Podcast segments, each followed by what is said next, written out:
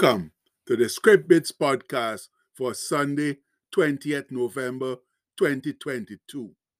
Our bit today is taken from Psalm 122, verse 1, which says, I was glad when they said unto me, Let us go into the house of the Lord. Once again, friends, it's time to gather round and lift up our voices and hearts in praise worship and thanksgiving to a wonderful God. It's Sunday, the Sabbath, the Lord's Day. That makes it the most important day of the week. Please let us not forget his warning, which he gave us in no uncertain terms when he said, Remember the Sabbath day to keep it holy. And that comes from Exodus 20, verse 8. And that's exactly what we'll be doing today beginning, as we always do, with a song of praise.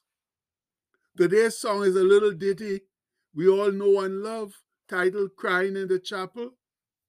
Most of us might know the Elvis Presley version, but there have been numerous versions down through the years since Artie Glenn wrote it in 1951 for his son Darrell to sing.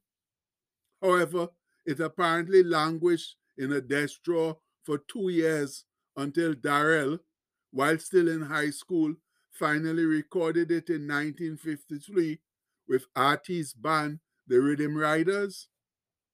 From the time it was released, it became a favorite, possibly because of the deep sense of peace and contentment it radiates. And I believe Elvis's version in 1965 was the biggest chart topper but today we're going to do a version by the First Lady of Song, Miss Ella Fitzgerald. Something she did way back in 1954, I believe. It's a more light and airy, bluesy, mid tempo, but still very soulful treatment. Not as dark and dirge like as some of the other versions. So let's open our hearts and voices and lift them up in sacrificial praise to high heaven. You saw me crying in the chapel. The tears I shed were tears of joy. I know the meaning of contentment. Now I am happy with the Lord. Just a plain and simple chapel where humble people go to pray. I prayed the Lord that I'll go stronger as I live from day to day. I searched and I searched, but I couldn't find no way on earth to gain peace of mind. Now I'm happy in the chapel where people are of one accord. Yes, we gather in the chapel just to sing and praise the Lord. And Ella added this verse here when she sang, Meet your neighbors in the chapel, join with them in tears of joy you will be happy with the Lord. Yes. And then we come back to this last verse. You will search and you will search, but you will never find no way on earth to gain peace of mind.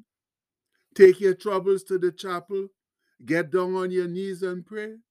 Then your burdens will be lighter and you'll surely find a way. Yes, you'll surely find a way.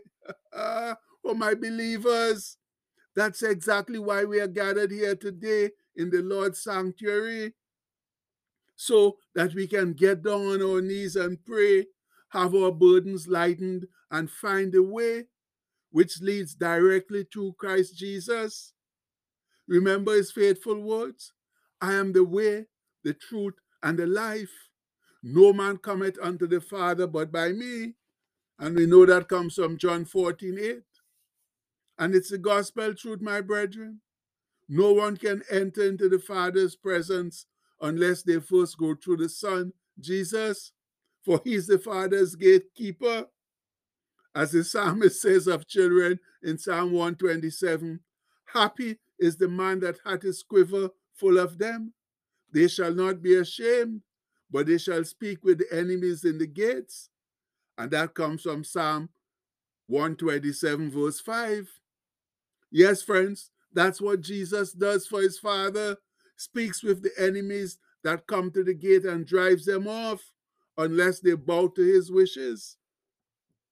Now, that's where we come in. We were once enemies of the Father, but once Jesus arrived on the scene, his sacrificial death on the cross killed all enmity, brought reconciliation and forgiveness. And now we are loving Jesus and bowing to his every wish. Yes. But on a more serious note, my people, the words in today's song ring oh so true that we can't help but pay attention. Listen to some of them now. You will search and you will search, but you will never find. No way on earth to gain peace of mind. And isn't that the awesome truth? But when you turn to Jesus, then you'll find a peace that passeth all understanding. That's his peace. As he so clearly defines it, peace I leave with you. My peace I give unto you. Not as the world giveth, give I unto you. Let not your heart be troubled, neither let it be afraid. And we all know that comes from John 14 27.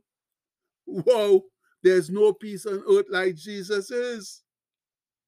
And the good thing about it is that you don't have to stand on no ceremony to receive it. No, as the song says, take your troubles to the chapel, get down on your knees and pray. Then your burdens will be lighter and you'll surely find a way. Yes, friends, it's that true and easy. Why you think Brother David said in Psalm 122, I was glad when they said unto me, Let us go into the house of the Lord. And furthermore, it doesn't have to be no fancy chapel either, but just a plain and simple chapel where humble people go to pray. Oh, my, my. And what happens there? What happens in that simple chapel? I prayed the Lord that I'll grow stronger as I live from day to day. Yes, people, plain and simple, straightforward, heartfelt communication. And then what was the result of that communication? You saw me crying in the chapel. The tears I shed were tears of joy. I know the meaning of contentment. Now I'm happy with the Lord. I'm a people. There are no tears like tears of joy because they just refresh our souls, wash them clean, and bring contentment. But all of that can only be achieved when one is in strong league with Jesus Christ. Please remember that. The world and its evil, sinful self cannot offer it. And before we end, I want to point out one very important fact in the song. And it says, Now I'm happy in the chapel where people of one accord. Oh, oh, my fellow saints, being of one accord, of one spirit, mind, and agreement is ever so important in the Christian life. Bro Paul thought it so important that he noted it in several of his missives to the churches, like this one to the Philippians, where he says, If they if there be therefore any consolation or encouragement in Christ, if any comfort, that's consolation or solace of love, if any fellowship of the Spirit, if any bowels, that's affection, and mercies, that's sympathy, fulfill ye my joy, that ye might be like minded, having the same love, that's showing no partiality, being of one accord, that's united in spirit, of one mind, the whole church with the same values and goals. And let nothing be done through strife or vainglory, that selfish ambition or conceit, but in lowliness of mind, that's humility, let each esteem other better than themselves. In other words, regard his fellow Christian as more important than himself. Look not to every man on his own things, but every man also on the things of others, meaning to be just as concerned for the needs and problems of one's brother believer as for one's own affairs. And that comes from Philippians 2, verses 1 to 4. Yes, friends, that's how Christianity ought to work. It seems the church at Philippi overall wasn't bad, but there was some disunity and lack of harmony, which Paul needed fixed for his joy to be complete in them. And oh, is there ever a great deal of disunity and disharmony in the current church of Christ that he desperately needs fixed for his joy to be complete? So please, please, I implore us for our children and their children's sake, let's get together seriously and sincerely now and start working on narrowing our differences and divisions, many of which are selfish and petty and can be easily corrected if we truly want to be sincere saints of Christ. Much love. And the postscript for today says, Nothing will warm the cockles of Christ's heart like his church truly being of one accord. And you better believe that. That's what Jesus desires, that we be one, be of one accord, you know. All the, this the foolish disunity and all the little petty stuff we have going on that keeps us apart. That is why the devil is so prevalent nowadays because he's just dividing and conquering, conquering us. So please, let's wise up and get together, get serious, live sincerely for Jesus so that we can get our world back and our children and their children will live in a proper world. And we pray that in Jesus' name. Amen. Please have a blessed Sunday, my people. Much love.